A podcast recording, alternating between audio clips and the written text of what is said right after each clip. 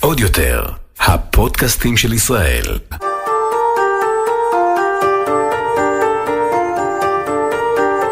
אתם מאירי, הפליליסטית.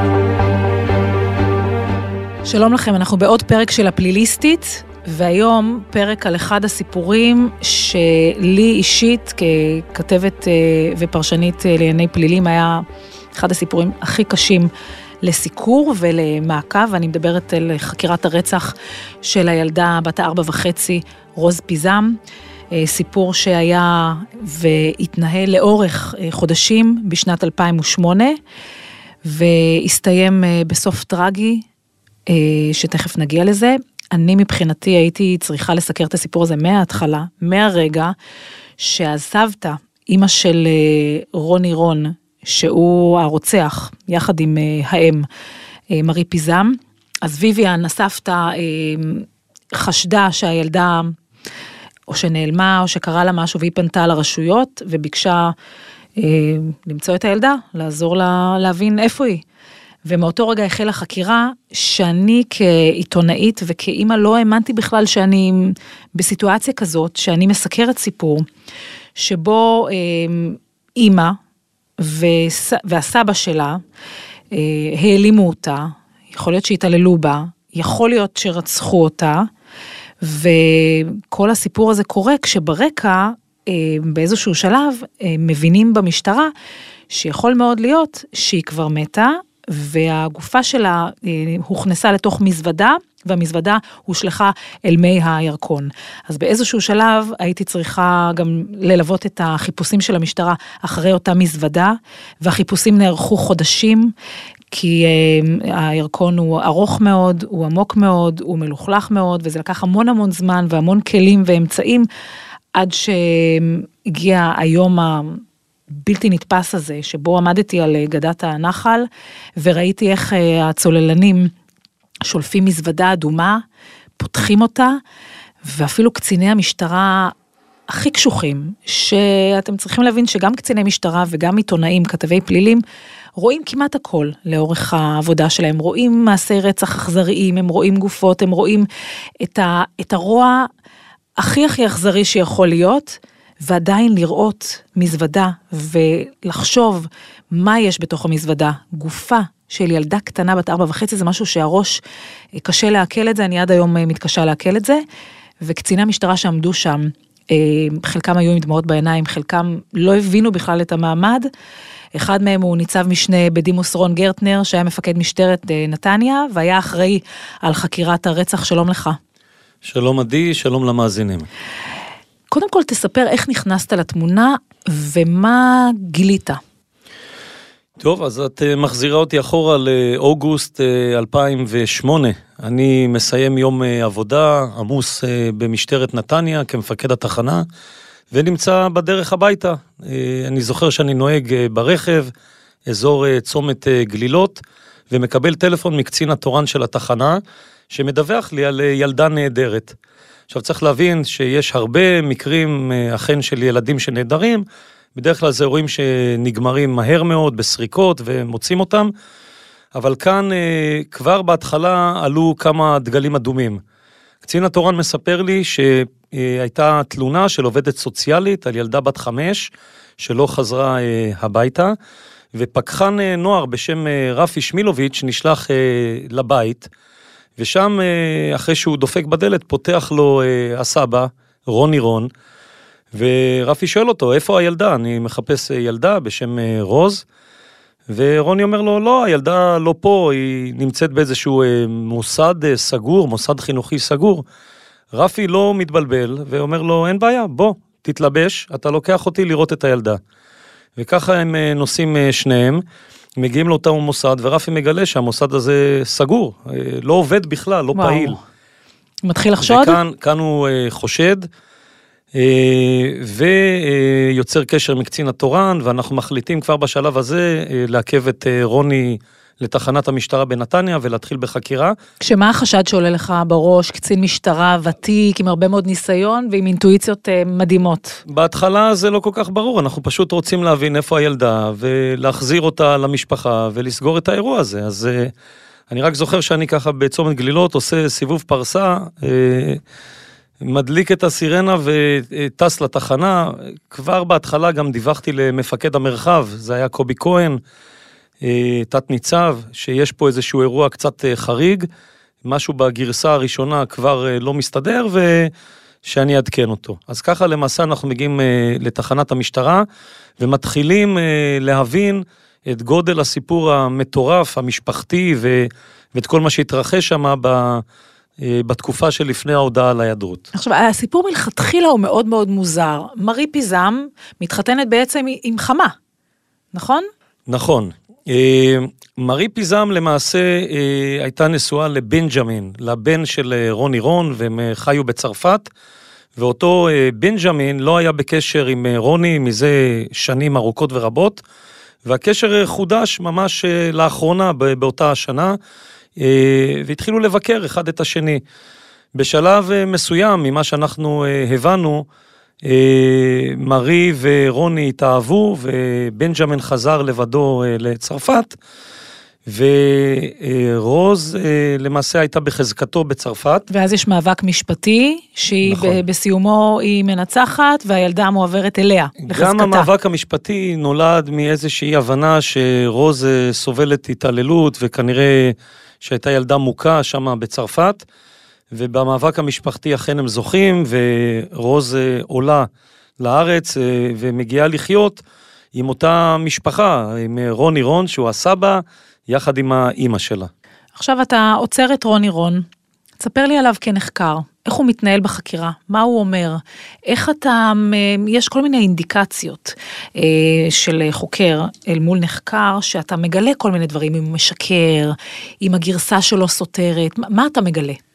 אז בשלב הראשון רוני רון אה, עדיין לא היה חשוד. הוא סיפר לנו שכנראה הילדה בכלל אה, נמצאת אצל הסבתא ויvian. והגענו למצב שלמעשה במחלק הנוער אה, פעלו במקביל ארבעה, חמישה חדרי חקירות. אה, הבאנו את כולם אה, לתחנה באותו לילה, זה היה הלילה הכי חשוב אה, בחקירה. בחדר אחד רוני רון, בחדר השני מרי פיזם, בחדר השלישי ויvian, ובחדר הרביעי כל מיני עדים שנתנו לנו אה, סיפורים מדהימים על הרקע של, ה, של המשפחה, ונתנו לנו להבין את, ה, את הפאזל כולו. זאת אומרת, כולם נחקרים בו זמנית. כולם נחקרים בו זמנית. למה? פה... כדי שלא יתאמו עדויות וגרסאות? היה חשד כזה? יש פה אה, כמה, אה, כמה אספקטים. אחד זה באמת אה, כדי להבין מה, מה הגרסאות ואיפה הגרסאות הנכונות. דבר השני זה כדי אה, לבצע כל מיני תרגילי חקירה. ואנחנו ממש ניהלנו תוך כדי הלילה כמה הערכות מצב יחד עם מפקד המרחב, מי יחקור את מי, אה, מי יספר על מה, באיזה שלב כן להפגיש, מה חשוב שכל אחד ידע. זאת אומרת, יש פה אה, ממש מהלך חקירה מאוד מאוד מורכבת, מאוד מתוחכמת. ומה עובר לך בראש? מה אתה חושב באותה נקודה? אז אני אה, החלטתי לשים את עצמי במקום המרכזי מבחינתי בחקירה, וזה בחדר החקירות של רוני רון. יחד עם חוקר הפשעים אה, אלבז, יצחק אלבז, שניהל יחד איתי את החקירה באותו לילה, כאשר חוקרים אחרים התמקדו אה, בדמויות האחרות, ומדי פעם עשינו השוואה של חומרים וראינו מה צריך לעשות בהמשך. אני יכול להגיד היום, בראייה לאחור, אחרי שיחה עם אה, בכירי הפרקליטות שטיפלו, שהלילה הראשון הוא למעשה הבסיס הראייתי שהביא לכתבי האישום, ולהרשעה של השניים אה, ברצח, וכמובן שנפרט על זה עוד מעט. אז אני רוצה קודם שניכנס לחקירה עצמה. חקירה שנמשכה כמה זמן? עד ההודעה? למעשה כל הלילה, עד ההודעה עצמה ועד היציאה לשחזור. כמה שעות? שעות ארוכות ורבות, מבחינתי זה לילה שנראה כמו חודש אה, שלם, זה... אה, אני יכול להגיד אה, שעות ארוכות, זה חמש, שש, שבע שעות שאתה כל הזמן באינטנסיביות סביב החקירה. כשרוני רון נכנס לחקירה, אה, ובהתחלה אומר מה? אז אה, רוני רון בהתחלה עדיין התחיל עם הגרסה שכנראה הילדה נמצאת אצל הסבתא, אבל מהר מאוד הוא התחיל לספר הרבה מאוד גרסאות. חלק מהגרסאות באמת באותו לילה בנתניה, וחלק בהמשך, כשהחקירה עבדה, עברה בבוקר לימ"ר אה, מרכז. מה הוא אמר? מה אני היו חושב הגרסאות? שבסך הכל היו כ-15 גרסאות, וואו. שזה המון. זאת אומרת, אתם הבנתם שהוא משקר והוא מסתיר נכון, משהו. נכון, מה- אנחנו הבנו שהוא משקר. מה הגרסאות, אה, מה הם אמרו פחות או יותר? בוא, בוא נגיד שהגרסאות המרכזיות אה, שהוא אה, דיבר, הוא ניסה להגיד שבכלל אה, הסבתא אה, יודעת איפה הילדה והיא אחראית. הוא ניסה להגיד שהילדה בכלל הוחזרה אה, לבנג'מין, לצ- לצרפת. זאת אומרת שהוא הרחיק את עצמו מה... מכל לגמרי. חשד. הוא בהתחלה הרחיק, אחרי זה הוא סיפר לנו שהוא אה, מסר אותה לבית חב"ד. והוא סיפר שהיא במוסד החינוכי הסגור. והוא סיפר שהיא במיסיון אה, נוצרי. ואחרי זה בבוקר הוא סיפר שהיא נמסרה לערבי בשטחים. זאת אומרת שכל פעם נולדה גרסה חדשה. אנחנו בלילה הראשון הבנו שהוא משקר. לא היה ברור לנו בהתחלה מה מידת המעורבות של האחרים, האם ויvian מעורבת, האם אה, אה, מרי מעורבת, אבל תוך כדי החקירה הצלחנו אה, לגבש ולהבין באמת את מידת המעורבות של כל אחד, ואני אציין גם שלאחר מכן ב, בחקירה הארוכה, עד שנמצאה המזוודה, בימ"ר מרכז עסקו צוותי החקירות של המחוז בהפרחה של כל הגרסאות האלו שהוא מסר. עכשיו, עם כל הגרסאות האלו, בסופו של דבר הוא נשבר. אני רוצה שתספר לי כחוקר, כמי שהיה אחראי על כל החקירות האלה, ואתה חקרת בעצמך, איך זה קרה? עשית תרגיל חקירה מסוים, תרגילי חקירה, תספר לי את התהליך של השבירה. עד ההודעה שלו ועד השחזור שהיה כבר למחרת. אז, אז אני אגע אולי בשלוש נקודות אה, מרכזיות שהן ההיילייט בחקירה. אה, כמו שאמרתי, אה, אני נמצא בחדר יחד עם אה, אלבז ואנחנו מנהלים אה, חקירה שבהתחלה אנחנו מנסים להבין את הפאזל המשפחתי, את המורכבות, ומנסים להגיע לשאלה איפה נמצאת הילדה. רוני, בוא תספר לנו מה קרה לרוז, איפה הילדה הזאת אה, נמצאת. אה, נקודה מרכזית היא שמהר מאוד בתחילת החקירה רוני זיהה אותי. כנראה מתמונות במקומונים של נתניה, והוא אמר לי, אני מכיר אותך, אני יודע שאתה מפקד התחנה. עכשיו, הייתי לבוש בבגדים אזרחיים, ותוך כדי החקירה בהתחלה הבנו כבר שרוני הוא דמות שמאוד מאוד אה, מתחברת לסמכות. ומהר מאוד מצאתי את עצמי יוצא, מחליף את הבגדים למדי משטרה, וחוזר אליו לחדר כמפקד תחנה, עם אה, דרגות על הכתפיים, ומפעיל פה הרבה מאוד אה, סמכותיות ועוצמה אה, מול רוני. אז זה נקודה אחת אה, בחקירה. אני חושב שהנקודה השנייה המרכזית בחקירה היא העימות. העימות שבוצע בין אה, רוני לבין אה, מרי פיזם, שהייתה למעשה בחדר ליד. אנחנו כבר התחלנו להבין בשלב הזה, שרוני מנסה לגונן על מרי, רוני רוצה לקחת את האחריות, ואומר לנו, אני אדבר, אני אספר, אבל לה אין שום צד בעניין, תשחררו אותה, וזה כבר הריח לנו מאוד מאוד אה, חשוב. הוא אומר, מה הוא יספר? הוא מדבר כרגע שהוא אה, ינסה לעזור, והוא ישכנע את הסבתא, את ויvian, הוא עדיין זאת בשקרים אומרת, שלו. הוא עדיין משקר הוא ולא הוא אומר עדיין שהוא משקר, רצח אותה. אבל, אבל זו הייתה נקודה שאנחנו החלטנו לבצע עימות כדי לנסות להבין יותר פרטים ולראות, כי, כי צריך להבין שבחדר ליד ויו- אה, אה, גם ויvian נחקרת ומספרת וגם מרי מספרת את הגרסה שלה, שהיא בכלל תמימה ומסכנה, ורוני אמר לה שהילדה במיסיון והכל בסדר איתה, ואין מה לדאוג וכולי. אז מה קורה בעימות? תכניס אותי לעימות. אז, אז אנחנו פה מבצעים תרגיל חקירה, ולמעשה משאירים את אה, רוני ומרי ביחד אה, בחדר, ואנחנו רואים, אה, רואים וצופים בהם אה, אה, באותו חדר, וכבר בהתחלה רוני מסמן למרי לא לדבר. הוא מבין שהחדר מוקלט ומצולם, הוא עושה לה סימן, הוא אומר לה, ועדיין הם עושים אה, אה, את הטעות, ויש פה למעשה מספר משפטים, שאם קודם דיברתי על אה, מנורות אדומות, פה יש דגלים אה, מתנופנפים ב- ב- באדום ושחור. משפט אחד שאומר לה רוני רון, באנגלית אה, צרפתית קלוקלת שלו, זה ה-me take the responsibility. אני לוקח את האחריות. את, אה, את תצאי מזה, אני לוקח את האחריות. זה משפט שאומר, את יודעת, את בעצמך חלק מזה, ואני מוציא אותך החוצה. תשתקי, אל, ת, אל תתערבי, תני לי לקחת נכון. את האחריות, אל תסבכי אותנו. נכון, והמשפט השני שמאוד מאוד אה, הדליק לנו את, ה, את הדגלים ואת המנורות, זה המשפט שהיא שואלת אותו על התיק האדום. האם הם יודעים על התיק האדום? ופה נכנס לנו משתנה חדש לחקירה, התיק האדום. מה זה התיק האדום?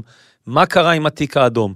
וזה נתן לנו כבר את, ה, את הנקודות ואת כיווני החקירה הבאים, שאנחנו שוב מפרידים אותם לחדרים, ואלבז ואני חוזרים לחדר של רוני רון ומתחילים ללחוץ עליו אה, על הנקודה הזאת. איך אתם עושים את זה? אתם משתמשים בתרגילי חקירה? אה, אני אומר, ה- ה- הנקודה הבאה שלדעתי הביאה לשבירה זה ההתכה, שבשלב מסוים אלבז אומר לו, אתה הרגת אותה. והוא מסתכל ואומר, לא, מה פתאום, אני לא הרגתי אותה. הוא אומר לו, אתה הרגת אותה, רוני. ספר לנו מה קרה לילדה, אתה הרגת אותה. ובשלב מסוים רוני מרים את, ה, את המבט ומסתכל עלינו ומספר את הסיפור שהוא למעשה ההרשעה שלו. הוא בא ומספר שהוא לקח את אה, רוז, הניח אותה בתוך המזוודה או בתיק האדום וזרק אותה לירקון. עכשיו, בשלב הזה אני מסתכל עליו ואני אומר לו, רוני, אני לא מבין, אין לך לב? לא הרגת אותה קודם? תביני על מה אנחנו מדברים. אני אומר לו, מה, הטבעת אותה חיה? לא ריחמת עליה? לא הרגת? אז הוא אומר, לא, לא, מה פתאום, לא הרגתי אותה. שמתי אותה בתוך המזוודה, סגרתי את הריצ'ראץ' וזרקתי אותה לירקון. וזה רגע, אה, הרגע הדרמטי ביותר בחקירה באותו לילה, רגע ההודעה, שממנו לאחר מכן, עוד פעם, הוא חוזר להרבה מאוד גרסאות וממשיך לספר סיפורים, אבל על, ה, על ההודעה הזאת ועל ההובלה וההצבעה למקום שבו הוא זרק, הוא למעשה הורשע. מה שעזר לנו, כמובן, זה המציאה של המזוודה עם הגופה, שבאמת אה, אה, אוששו לאחר מכן את הגרסה הזאת. בואו נתמקד רגע בחקירה עצמה של רוני רון. אה, הוא מודה, אתה למחר- למחרת לוקח אותו, אה, ובעצם אה, עושה איתו הצבעה, מה שנקרא, שחזור.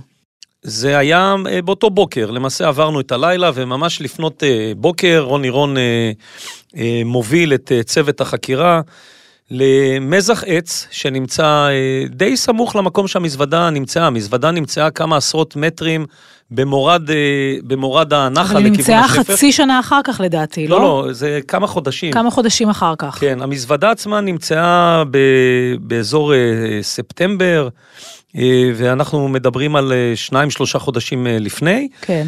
אה, והוא בא, אנחנו מגיעים לשם עם הרכב אה, אה, המשטרתי, הוא יורד, כבול באזיקים, אני, זוכר, זה שעת בוקר מוקדמת, יש כבר את אה, ראשוני הרצים אה, אה, בירקון, זה מקום שגם אני אוהב מאוד אה, לרוץ בו ולעשות ספורט, ואנשים מסתכלים עלינו ולא מבינים, רואים פתאום אה, אנשי משטרה ואדם כבול באזיקים בידיו וברגליו, אה, ואנחנו מגיעים לאותו אה, מזח.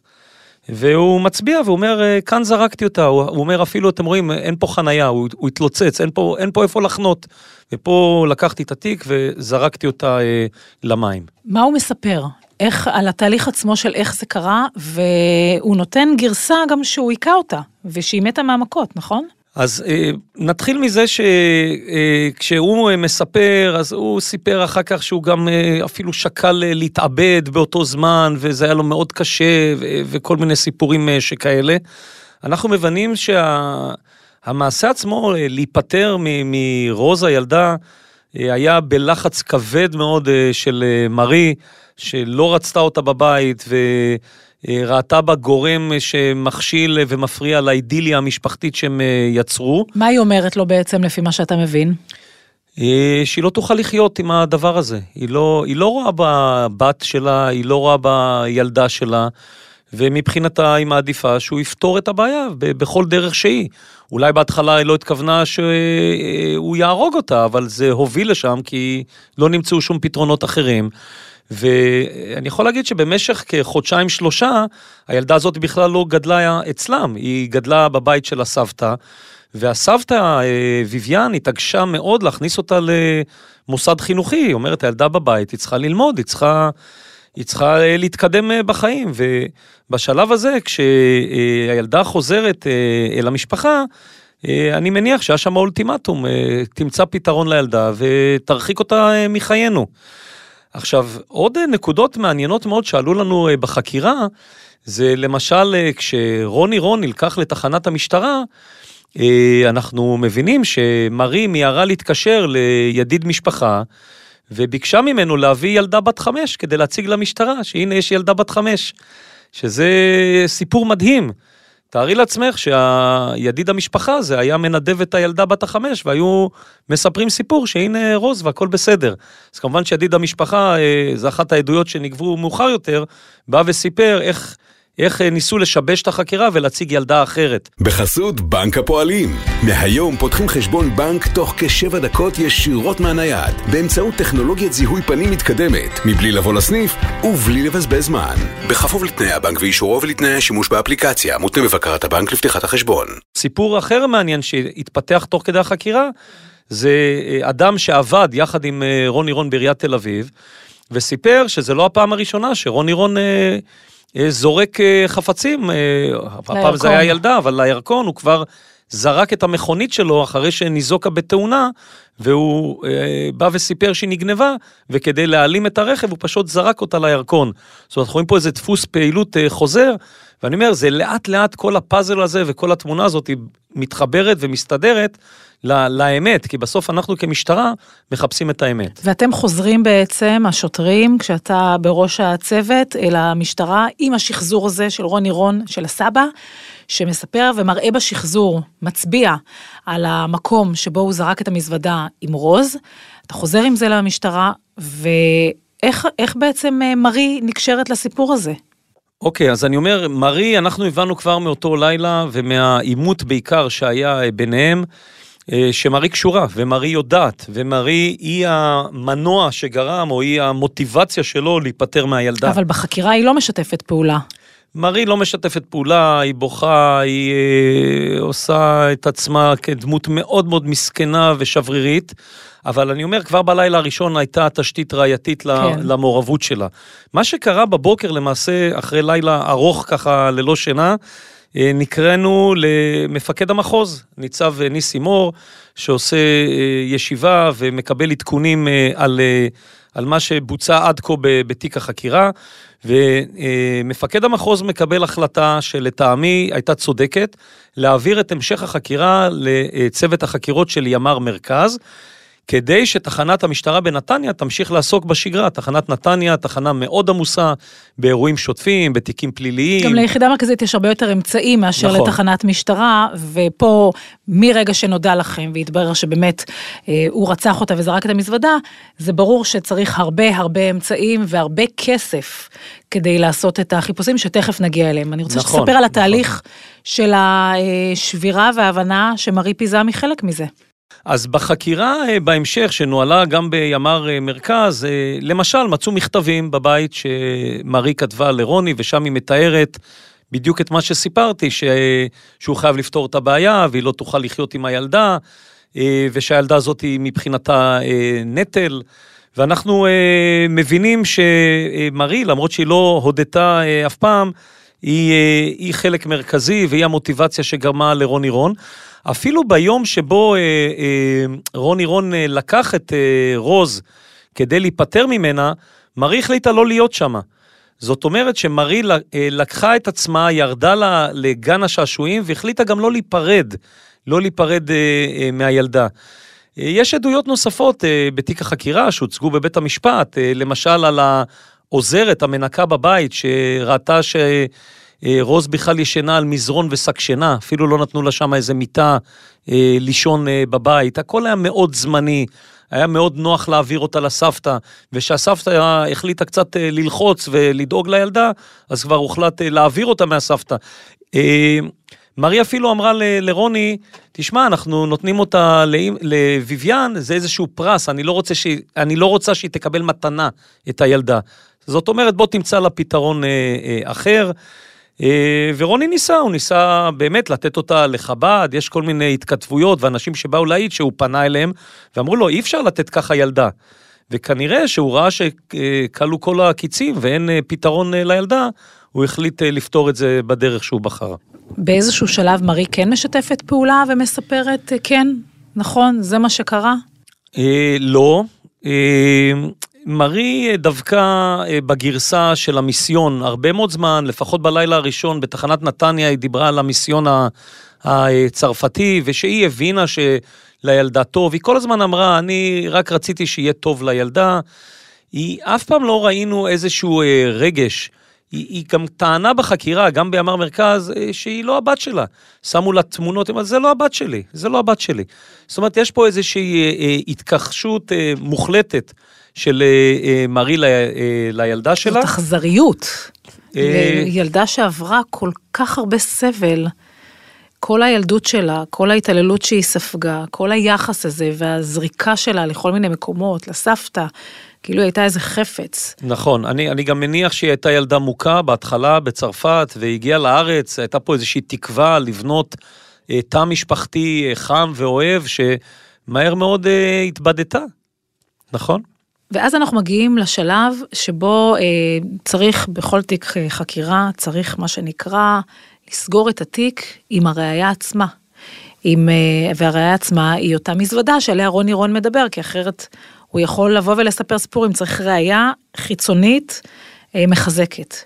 ואז אתה נכנס לתמונה אה, בנחל הירקון כדי להוביל את אה, צוות החיפושים, כשנקודת המוצא היא מזוודה אדומה, בגודל מסוים, כשיש לך טווח מאוד מאוד מאוד ארוך של כל הנחל, שזה קילומטרים רבים, שבו אתה צריך למצוא את זה כמה שיותר מהר. אז בוא תספר לי על היציאה לחיפושים, ומה הייתה נקודת ההנחה, שמה, שהיא כבר מתה? אז אני רק אתקן, החיפושים עצמם, כמו שאמרתי, היו באחריות של ימ"ר מרכז, מי שניהל את, החיפוש, את החיפושים היה סגן ניצב אה, קוטלר, יואב קוטלר, חבר יקר אה, וטוב, ואנחנו כמשטרת נתניה עסקנו בחיפושים בעיקר בגזרה של תחנת נתניה, זאת אומרת, כל המסלול מנתניה, חופי הרחצה, הפארקים, נסרקו על ידי מאות אם לא אלפי מתנדבים ושוטרים. חייב להגיד שהציבור הישראלי, אני כאבא לילדים הייתי נרגש לראות את ההירתמות ואת העניין הרב שזה עורר, כי בינינו, במדינת ישראל לא נעלמת ילדה בת חמש. זה משהו שלא יכול לקרות. והייתה היענות אדירה מצד הציבור. וכל אה, ילדה שנראתה בגיל המתאים, שנראתה אי שם, מיד היינו מקבלים טלפונים, וצוותי חקירה רצו ובדקו. אבל החקירה עצמה של נהר הירקון, ימ"ר מרכז עם קוטלר, שבתחילת הדרך הם עשו שם את הסריקות, ולאחר מכן הגיעו צוותים של צוללנים, אה, מתנדבים שהתחילו לסרוק בתוך הנהר.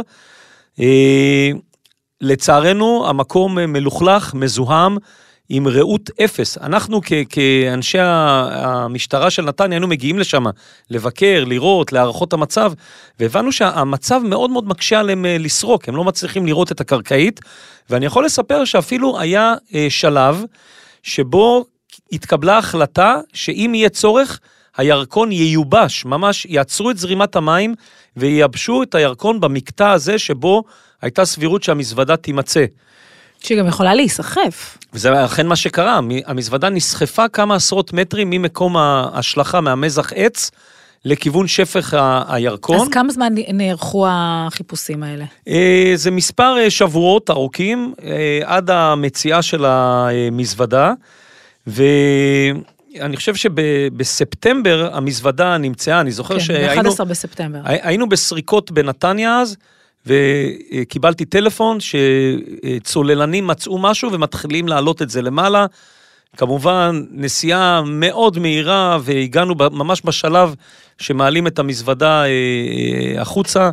ליד אותו עץ, אה, יש שם את העץ שעומד, אני ככה לא אשכח את המקום, ומניחים ומסתירים, היו הרבה מאוד עיתונאים ותקשורת, ולא רצינו... זה. אני עמדתי לא... שם ולא האמנתי שאני רואה את מה שמוציאים מה, מהנחל. אמרתי, אתה יודע, הייתה, הייתה תחושה מצד אחד מוזרה נורא, זה, זה, זה, זה מקרה שלא היה כמותו, של מזוודה עם ילדה בתוך הנחל, אתה לא מצליח לעכל את זה, ומהצד השני אתה, יש בך את התקווה הזאת שאולי, או שהיא לא שם, או שהיא אולי חיה, משהו, או שלסיפור הזה יהיה uh, good hand, מה שלא קרה בסוף.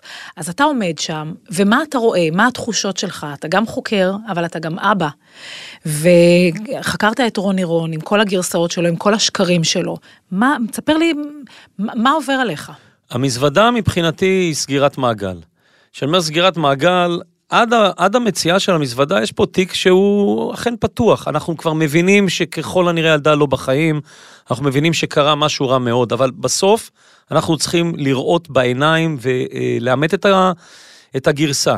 אני חושב שהיה לנו עוד איזושהי אה, תקווה להבין איך הילדה הזאתי אה, נרצחה, ואני אגע בזה. כי גם בכתב אישום, צריך להבין עד היום, סיבת המוות לא ידועה.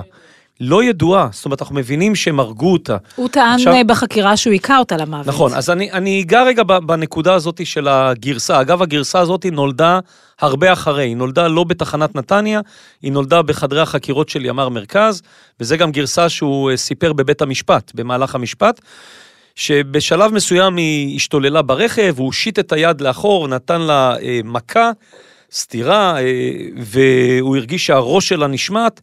והוא תיאר את זה שה, שהראש שלה התפוצץ כמו שקית אה, חלב, עם הרבה מאוד אה, דם אה, וכולי. הגרסה הזאת הופרכה לחלוטין על ידי צוותי מז"פ ממספר סיבות. סיבה ראשונה, ברכב שבו הם נסעו היו שתי משענות ראש גבוהות. אין אפשרות פיזית להעביר את היד בין שתי המשענות ולתת מכה אחורה. מעבר לזה, ברגע שכמו שהוא תיאר, הראש התפוצץ ודם וכולי, זה היה חייב להשאיר שרידים בתוך הרכב. הרכב נבדק על ידי צוותי זיהוי פלילי, לא נמצאו שום אה, שרידי דם ושום ממצא אחר, ולמעשה הגרסה של רוני על מכת המוות הזאת הופרכה לחלוטין. אני נשארתי עד היום עם הגרסה הראשונה שלו בחדר החקירות, שלמעשה הוא שהוא הניח, הכניס אותה הניח חיה למזוודה והטביע כן, אותה? אני, אני גם בעדות שלי בבית המשפט, ששאלו אותי, רגע, אז מה הייתה סיבת המוות? אמרתי, תראו, לטעמי, הוא הודה. הוא הודה שהוא הניח אותה והטביע אותה. להטביע בן אדם זה דרך להמית אותו. יש איזושהי... דרך הכי אכזרית שיכולה להיות. דרך אכזרית מאוד. יש איזושהי אה, עדות שמסר אחד הפתולוגים, שבא ואמר שבהטבעה של בן אדם, יש פרכוסים של הגוף, ובאותו אה, תיק אדום נמצאו בגדים מקופלים, מה שיכול אה, להפריך את זה שהיא הוטבעה חיה, כי לכאורה הפרכוסים של הגוף היו מפזרים את הבגדים. אבל שוב, זה לא משהו שהוא חד ערכי, חד משמעי. מה אתה, למה אתה מאמין? מה אתה חושב? אני מאמין שיכול להיות שהמיתו אותה לפני זה, בדרך כלשהי, אני לא יודע איך, אף אחד לא יודע איך, זה איזשהו סוד שכנראה יישאר שמור. גם הפתולוגיה לא הצליחה לגלות את זה? לא, צריך להבין שגופה אחרי אה, אה, חודשיים כמעט אה, בתוך אה, מי נהר הירקון, היא לא במצב אה, אה, הכי טוב לממצאים אה, שכאלו. בוא נדבר רגע על תרגילי החקירה שהפעלת בחקירה הזאת. היו שם כמה וכמה תרגילי חקירה. אז, אז תראו, אני, אני חושב שגם בדינמיקה ביני לבין אה, אלבז, אה, היו, אה, היו הרבה מאוד אה, רגעים של, אה, של אה, מי יותר אה, טוב אליו ומי יותר אה, אה, פתוח ומקבל ואוהד, ומי יותר אה, נוקשה ואולי קצת מרים את הקול ושובר לו את המרחק ונכנס יותר אה, קרוב אליו בדיבור. אה, החקירה היא חקירה מצולמת דרך אגב, הקלטות אה, הוגשו כראיה בבית המשפט. וניתן איזשהו צו של בית המשפט שעד, שלמשך מספר שנים קדימה לא יהיה ניתן להשתמש בקלטות האלו ולהראות אה, לציבור. אבל אה, אני אומר שוב, המורכבות של החקירה, הדינמיקה שבין חדרי החקירות השונים, היה שלב מסוים שכמעט עצרנו את, אה, את ויויאן. חשבנו שאולי הגרסה של רוני נכונה, ובאמת הסבתא העלים אותה, זה היה מאוד מאוד בהתחלה.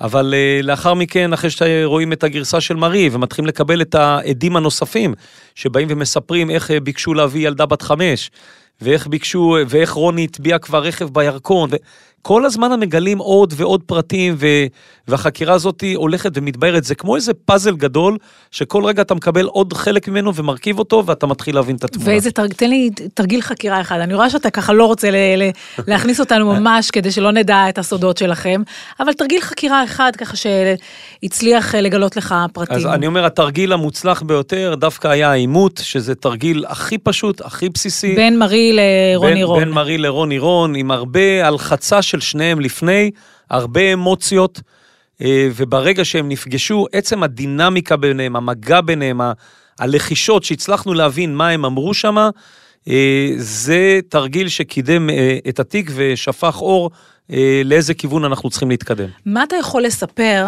אה, על האישיות של רוני רון ושל מרי פיזם? כמו אה, שאתה כן. רוני רון הוא החברמן, הכי חברמן שאפשר למצוא ב, ב, ב, בקרב החברים לצורך העניין. ב- בחיים אחרים, במקום אחר, הוא יכל להיות אה, חבר טוב מה- מהחבר'ה. אדם מאוד מאוד אה, כריזמטי, אה, בעל נוכחות, בעל אישיות, אובססיבי מאוד. ואני אומר שוב, שקרן פתולוגי. זה אחד שישכנע אותך ב- באמיתות דבריו ובצדקת הדרך שלו. ומצד שני, אה, אה, מרי, אותו טיפוס שלכאורה נראה מאוד שברירי וחלש ומסכן, ופתאום אתה מבין שזה, שזה בדיוק ההפך.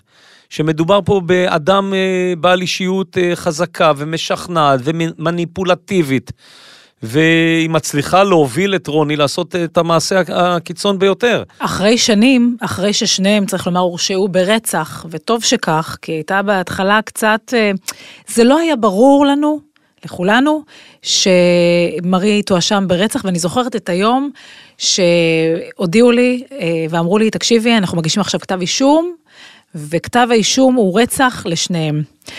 וכעבור שנים, אה, צצו בכלא סיפורים שיצאו החוצה, אני מניחה שגם אתה שמעת, שמרי פיזם, שדיברתי עליה כדמות עדינה מצד אחד, אבל שהייתה בה יכולת אה, לסחוף ולשכנע, שהיא הפכה להיות סוג של מנהיגה בכלא. אני אגיד במאמר מוסגר שאני, אותי זה ציער, אם זה נכון זה מצער, כי אני הייתי רוצה כן לראות אותה סובלת בכלא, אה, מושפלת, ומצידי שהתעללו ברוצחת האכזרית הזאת.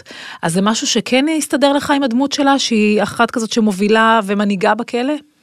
אז אה, אכן היה, הייתה פה הרשעה בשני שלבים, אני קורא לזה, כי ב-2011 בבית אה, אה, המשפט המחוזי בפתח תקווה, מרי הורשעה בשידול לרצח, ולאחר מכן באמת בערר שהוגש לבית משפט העליון, ב-2014, שזה שלוש שנים, פה זה רצח ושותפות מלאה כן. לרצח יחד עם רוני רון. אני חושב שבית המשפט פה למעשה הוציא את דמותה לאור. אנחנו ראינו פה באמירות החד משמעיות של השופטים, ממרי פיזם, והאחריות היא אחריות משותפת לחלוטין, ואותי זה לא מפליא שלאחר מכן באמת בבית הכלא, היא בנווה תרצה, היא קיבלה מעמד של דמות מאוד חזקה ומשפיעה על האסירות שנמצאות שם. רון, אני אשאל אותך שתי שאלות שאני שואלת אה, לסיום כל מרואיין. קודם כל, אם יש משהו שאתה או מצטער עליו במהלך החקירה הזאת, או שאולי אה, אתה חושב שהיה אפשר לעשות אה, אחרת? אה, אני יכול להגיד שאני מצטער שהילדה לא בחיים, אבל אני חושב שכשזה הגיע אלינו זה היה אה, מאוד מאוד אה, מאוחר, אחרי חודשים. היו שם שלושה חודשים עד שהמשטרה נכנסה לתמונה, כי בעצם הסבתא לא ידעה שהילדה כבר נלקחה לאיזשהו פתרון אחר, והסבתא חשבה שהיא נמצאת עד שהיא פנתה לשלום הילד, והם פנו לעובדת סוציאלית, והמכתב למשטרה. המשטרה פעלה מאוד מהר, כי מבחינתי מרגע קבלת התלונה, עד לפענוח מלא של החקירה בתחנת נתניה, זה היה פחות מיממה.